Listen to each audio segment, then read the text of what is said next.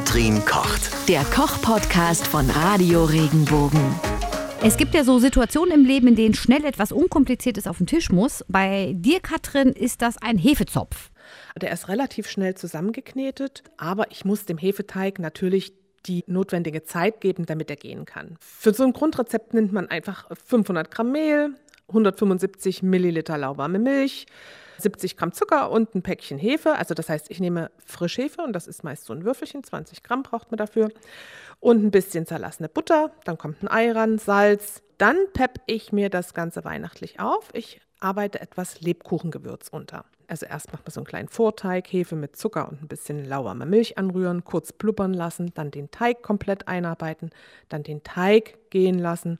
Das kann man übrigens auch schon am Vorabend machen und den in den Kühlschrank packen, dann geht der Teig noch langsamer und ist eigentlich noch bekömmlicher, als wenn die Hefe zu schnell aufgeht. Und wenn ich dann meinen Hefeteig habe, wird er ausgerollt mit flüssiger Butter eingepinselt und dann kommen da nochmal Gewürze drauf, ein bisschen äh, gestoßene Anis oder Lebkuchengewürz jeder Art, ein paar Mandeln, egal welche, ob normale Mandeln, keine Bittermandeln oder ein paar Nüsse. Das können auch ein paar Walnüsse sein, ein paar gehackte Haselnüsse und so weiter. Dann wird das Ganze gerollt, entweder zum Topf geflochten oder gerollt und dann in Scheiben geschnitten und gebacken. Und das ist ein, finde ich, sehr einfaches und wohlschmeckendes Weihnachtsgebäck. Ich arbeite aber lieber mit frischer Hefe, weil die eine ganz andere Aktivität dahinter hat. Also die ist einfach, die, die gärt schneller. Die Hefe ist halt, ist ein Hefepilz und die kann man sowohl abgepackt und dadurch länger haltbar pulverisierter Form im Regal kaufen, ganz normal, wo die Backzutaten liegen. Oder aber ein Würfel reicht für 500 Gramm Mehl, das ist so ein Richtwert.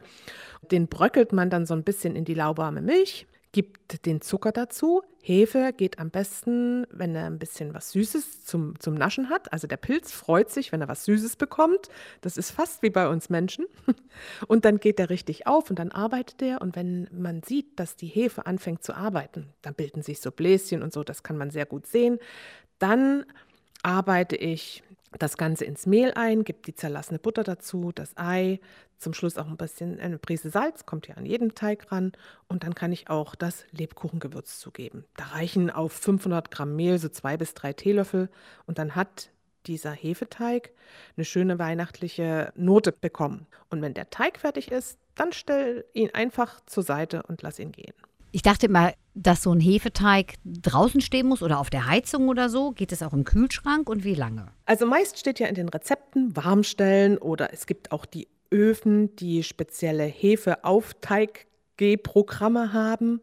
Da stellt man dann 40 Grad ein, damit das und ein bisschen Feuchtigkeit noch dazu, damit die Hefe schneller geht. Aber hat die Hefe erst einmal angefangen zu arbeiten, und das passiert ja durch den Zucker ganz gut, dann kann man sie auch kalt stellen. Und zwar über Nacht. Also man braucht dann so mindestens 5, 6, 7 Stunden. Ich mache das häufig so, dass ich meinen Teig am Vorabend bereite das ist nämlich dann total stressfrei. Dann packe ich den in, in Backpapier, schlag den ein, gebe den in eine Schale, mache einen Deckel drauf und lass ihn im Kühlschrank gehen.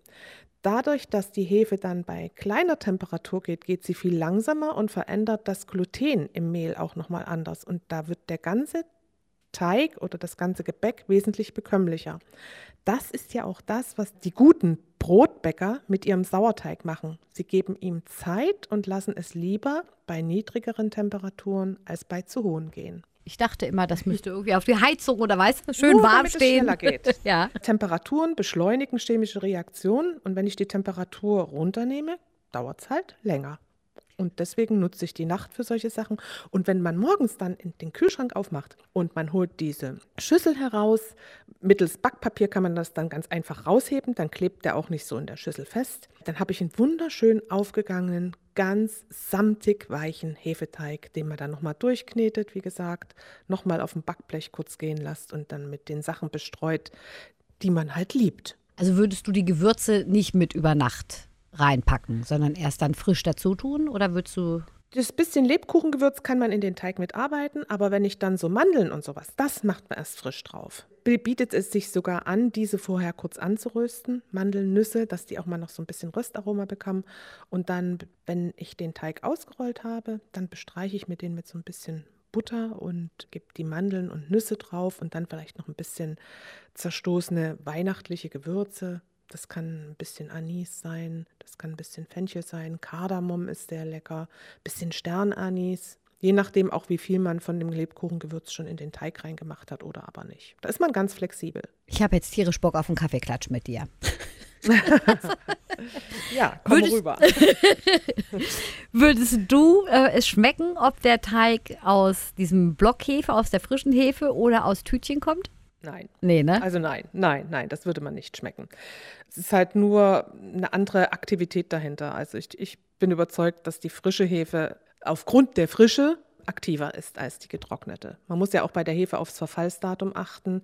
So ein Hefepilz verliert an Aktivität und dann wundern sich viele Leute, wenn sie eine alte oder eine abgelaufene Hefe haben, dass der Teig nicht aufgeht. Entweder der hat kein Futter in Form von Zucker. Die lauwarme Milch trägt ja auch noch dazu bei, die man am Anfang zugeht, dass der anfängt zu arbeiten. Das braucht man, da braucht man die ein bisschen Temperatur. Ja, oder aber die Hefe ist zu alt und tut nichts mehr. Das Tolle an diesem Hefezopf ist, also dieses Basisrezept, da haben wir jetzt drüber gesprochen, wie man das so ein bisschen weihnachtlich, adventlich, ähm, herbstlich, äh, winterlich äh, gestalten kann. Das machst du aber auch, das weiß ich nämlich, da hatten wir es nämlich schon mal drüber, auch an Ostern. Was veränderst du da? Was Genau. Da kommt also überhaupt kein Lebkuchengewürz ran. An Ostern lasse ich den Teig einfach so, wie er ist. Nur mit, mit, mit, mit Zucker, Butter, Eier, Prise Salz und natürlich Mehl, Hefe und Milch.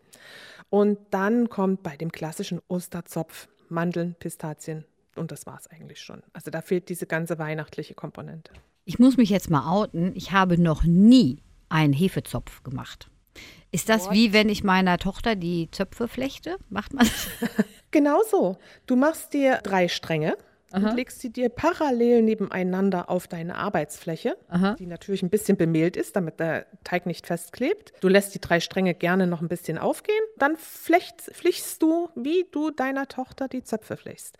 Drückst Anfang und Ende ein bisschen zusammen, dann legst du es aufs Blech und lässt es aber noch mal gehen, bevor du es in den Ofen schiebst. Das braucht man ja ungefähr bei 175 Grad, 30, 35 Minuten.